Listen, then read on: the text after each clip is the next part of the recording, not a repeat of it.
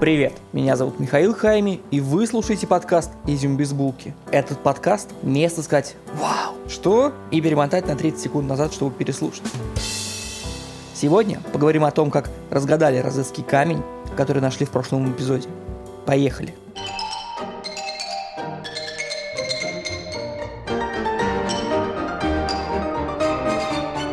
Вы знаете, что Англия и Франция участвовали в 29 войнах против друг друга? Как так получилось? Поговорим о Гае Юлии Цезаре, человеке и салате.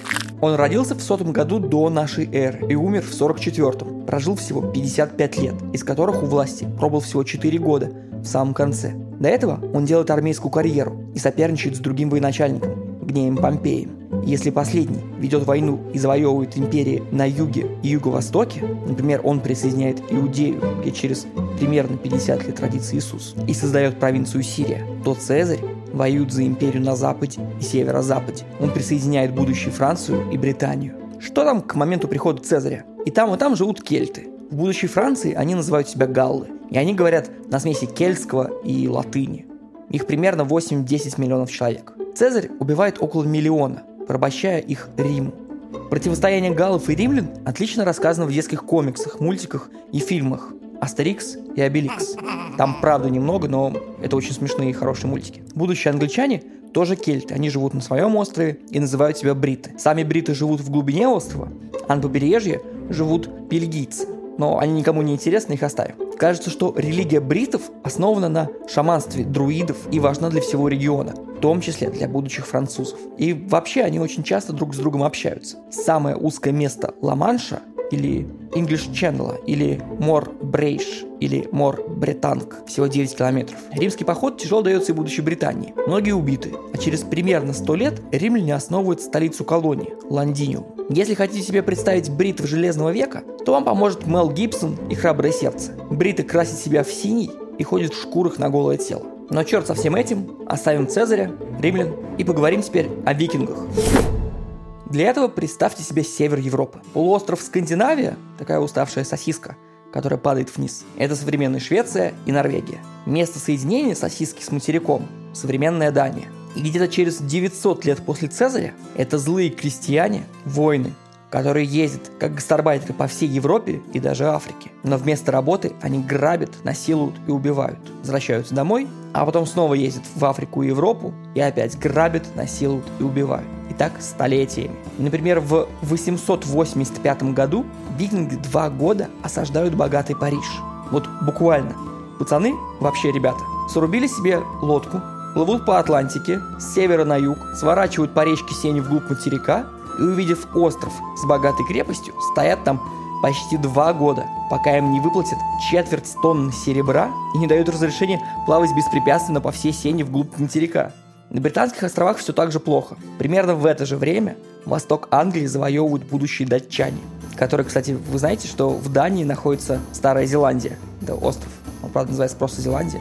Главный полуостров Ютландия, всего в полутысячи километров от Британии. Для викингов плевое дело. Датчане живут в области Денло, от английского Dane Law, датское право. Там у них свои законы, которые смешным образом войдут потом в английское право. Это место пробудет примерно два века. Свободное крестьянство, в отличие от вассальной Англии, и большая часть населения Денлоу – белые и высокие викинги. Смешно, что одна из областей Англии сейчас называется Нортамберленд. Но слово «нор» в названии, оно отсылает к северу, но не имеет никакого отношения к пришельцам из Дании в то время как Нормандия во Франции названа так в честь викингов, норманов, которые там долго жили. Это как раз устье реки Сены, до которой нужно, чтобы дойти до Парижа. И прямо напротив английских островов, всего в 10 километрах. Норманы или северные люди, племя данов, и имеют родство с теми же датчанами, что живут в будущей Англии. Харальд I Прекрасноволосый создает Норвегию, объединяет земли, и викингу Ролану там больше не место. Он расстраивается и плывет на север Франции, где также есть море, как в Норвегии, но там нормальный климат. Ролан режет все местное население, потом подружится с французским королем Карлом Простоватым, примет христианство, женится на дочери Карла и заставляет всю свою дружину жить оседлой жизнью. Такой китиш-град для викингов-изгоев. Ролан настолько крут, что его похоронили в столице Нормандии Руани. Там сейчас красивейший собор в готическом стиле, где захоронены его останки. Погуглите. Ролан основывает династию норманов, и его пра-пра-пра-правнук известен всем. Это Вильгельм II во Франции и Вильгельм I, завоеватель в Англии. Вильгельм родился примерно в 1027 году в Нормандии. К этому моменту викинги во многом социализировались во Франции. У норманов того времени было два брака. Официальный, христианский, французский, и неофициальный, языческий, нормандский. Вильгельм – сын второго брака, поэтому его иногда называют бастардом, незаконно рожденным. Поэтому думайте о Вильгельме, как о Джонни Сноу.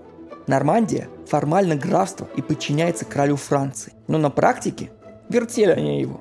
Ну что он им сделает? Они сильнее, настолько сильнее, что регулярно плавают грабить юг Италии. Поэтому они еще такие же богатые, как и король Франции. Смешно, что Вильгельм родился у жестокого Роберта Дьявола, который прожил всего 35 лет и умер в паломничестве к Константинополю и Иерусалиму. Только представьте себе, викинги силой захватывают понравившийся кусок вашего королевства, но так проникаются вашей религией и культурой, что путешествуют через весь известный им мир, чтобы прикоснуться к святыням, которые они только что приняли. Кстати, умер он в Никее, и это современный Изник в Турции, который всплывает почти в каждом эпизоде. Короче, Вильгельм имел тяжелое детство. Вокруг все друг друга убивали и плели интриги. Отец умер, когда ему было всего 7. Поэтому он вырос необразованным, не умел читать, никому никогда не доверял и осуждал внебрачный секс. Он сначала почти потерял власть, а потом воевал со своими родственниками за нее. С 15 лет, еще 15 лет, он воевал с другими викингами на севере Франции. Через пролив за Ла-Маншем в Англии тоже войны за власть. Скоро кончится англосаксонский период. Там постоянно приходят все новые викинги с все более сильными дружинами, убивают старого короля, становятся новым королем, и пока они стареют, приходят новые викинги, и там хаос, хаос это лестница, все такое. В Англии сейчас новый король, Эдуард Исповедник. В своем детстве он прятался у Вильгельма, когда был убит его отец, король Англии. Вильгельм ему внучатый дядька. Но дальше больше хаоса. Во Франции междуусобные войны. Графы убивают графов. И Вильгельм везде участвует и набирает много политической силы. Вот умирает на троне Англии Эдуард Исповедник, его племянник, и английское народное собрание Визингамот, привет Гарри Поттер, само выбирает себе короля. И на удивление, это не Вильгельм, это Гарольд II Годвинсон, очень популярный политик, но очень плохой полководец. Вильгельм в бешенстве. Он взвешивает шансы и говорит, что когда племяш жил у него, то сделал его своим наследником, что очень сомнительно. Вильгельм собирает большую армию, строит большой флот, чтобы за один раз пересечь Ла-Манш, и приплывает в Англию, строит деревянные укрепления рядом с городом Гастингс и ждет. Гарлит в этот момент на севере, потому что он боится других викингов, которые придут из Дании, а не из Франции. Он стремглав мчится на юг, и дальше происходит битва при Гастингсе, где Гарльда убивают, а Вильгельм становится завоевателем и основывает современную Англию. Например, он первый из череды почти всех монархов, который коронуется в Вестминстерском аббатстве. При этом его основывают всего за год до коронации Вильгельма. Но Вильгельм устраивает в Англии геноцид а Цезарь. Он разоряет и убивает почти всю Англию. Его войскам скоро будет принадлежать почти вся английская земля. До сих пор огромная часть земли принадлежит потомкам тех викингов, что в 1066 году завоевали Англию. Забавно, например, что актриса Тильда Свинтон знает всех своих предков и может дойти в генеалогии прямо до воинов Вильгельма. Но почему я вообще пристал к Вильгельму? Он оставит очень спорное наследство. За власть над Нормандией слэш Францией и Англией будут вестись регулярные войны. Например, среди плантагенетов, это Ланкастеры и Йорков. И на этом противостоянии построено очень много пьес Шекспира и почти вся «Игра престолов». Вильгельм основывает вторую английскую династию – нормандскую. Всего их, кстати, восемь. Уэссекская, нормандская, плантагенеты, которых я только что упоминал, Тюдоры, Стюарты, Аранская, Ганноверская и Винзорская. Забавно, что Винзоры и Ганноверы – это на самом деле одно и то же, но они сменили свой бренд в 1917 году на излете Первой мировой войны, чтобы отдалиться от немцев. А еще смешнее, что это сделал Георг V, двоюродный брат российского императора Николая II, который тоже во время войны занимался игрой с переименованиями. Санкт-Петербург, названный так на голландский манер, посчитали слишком немецким и назвали Петроградом. Ники и Джорджи страстно дружили и делили даже одну внешность на двоих. Если вы будете гуглить Георга V, вы удивитесь, Заметьте, как сильно они похожи. Но когда Ниги почти решился власти после революции, и он попросил убежище в Англии, то Джорджи ему отказал, боясь революционного вируса. Вот такой вот трус. Вернемся к противостоянию Англии и Франции. Вильгельм принес с собой кое-что еще. Он принес французский язык, который почти вытеснил с собой английский, который не столько уцелел, сколько преобразился, впитав в себя французский, датский и норвежский. Красивая английская легенда гласит, что французский был языком двора и новой знати, но оставался языком домашнего общения. Поэтому на нем разговаривали матери со своими детьми, а позже на этом языке начнут разговаривать английские сердца. На английском и на французском. И это отлично ложится на историю противостояния Англии и Франции. Теперь говорим немножко вокруг Розетского камня. Когда его находят французы, то у них уже произошла революция, и уже закатилась их последняя династия Бурбонов, и Англия с Францией опять воюют. Но на этот раз не из-за какой-то из своих тронов, а наоборот, чтобы Франция перестала разносить революционный вирус по Европе и ушла из Австрии и севера Италии. Поэтому англичане приходят за французами в Египет, про это было в прошлом выпуске, и захватывают все, что французы бросают, в том числе Розетский камень. Это у нас сейчас 1801 год. У англичан есть проблемы. Король Георг III потерял США, которым французы помогали в войне. Потом Георг воюют напрямую с Францией, вводят новые налоги, чтобы финансировать эту войну, конфликтует с парламентом, рожает со своей супругой 15 детей, а потом оказывается, что он сумасшедший. Он очень быстро сходит с ума, и к 1811 году над ним устанавливают регенство, потому что он не в себе. Разгадать розетский камень – дело чести для англичан. Это докажет, что, во-первых, они сильнее французов, а во-вторых, их язык сильнее французского. Напомним, что там с камнем. Это огромная черная стела, и на ней три языка. Первый – древнеегипетские иероглифы. Второй – древнеегипетское дематическое, то есть народное, письмо, закорючки, похожие на арабский. И третье – обычный древнегреческий. Задача простая – найти общие куски текста, найти закономерности и связать их друг с другом, а потом с английским. Деловца. За дело берется он, последний человек, который знал все. Он придумал описать свет как волну, как в механике тела передают друг другу энергию. Сам был механиком, был врачом, описавшим астигматизм, астрономом, филологом, востоковедом. Он придумал, что такое индоевропейские языки. Он носитель 13 языков. Сам Томас Юн. Я приношу свои извинения. В прошлом выпуске я называл его Янгом, потому что изначально читал о нем на английском, и было неясно, как правильно произносить фамилию. Итак, Томас. Он старший из десяти детей торговца тканями и квакера. Это очень строгие и аскетичные протестанты, которые воспринимают интеллектуальные способности единственным возможным способом социального лифта. Он родился в 1773 году. Ребенок Индиго и Вундеркин. Он читает уже в два года. В 8 лет заканчивает среднеобразовательную программу того времени. К 13 годам он говорит, помимо английского, на латыни, древнегреческом, французском, итальянском, древнееврейском, арабском и персидском. Оставим все его другие способности. Они нам не будут нужны. Лучше упомянем, что в 15 лет у него диагностируют туберкулез легких и лечат его хинином и кисломолочной диетой. И этой диетой через 60 лет будет лечиться Генрих Шлиман. И больше про него вы можете узнать во втором выпуске. 19-летний Томас делает первое медицинское открытие. Доказывает, что хрусталик глаза приводится в движение мышцами. И громит Декарта, который считает, что хрусталик сам по себе меняется в размерах и объеме. Декарт, кстати, француз и тоже знает все. Это вообще была мода знать все.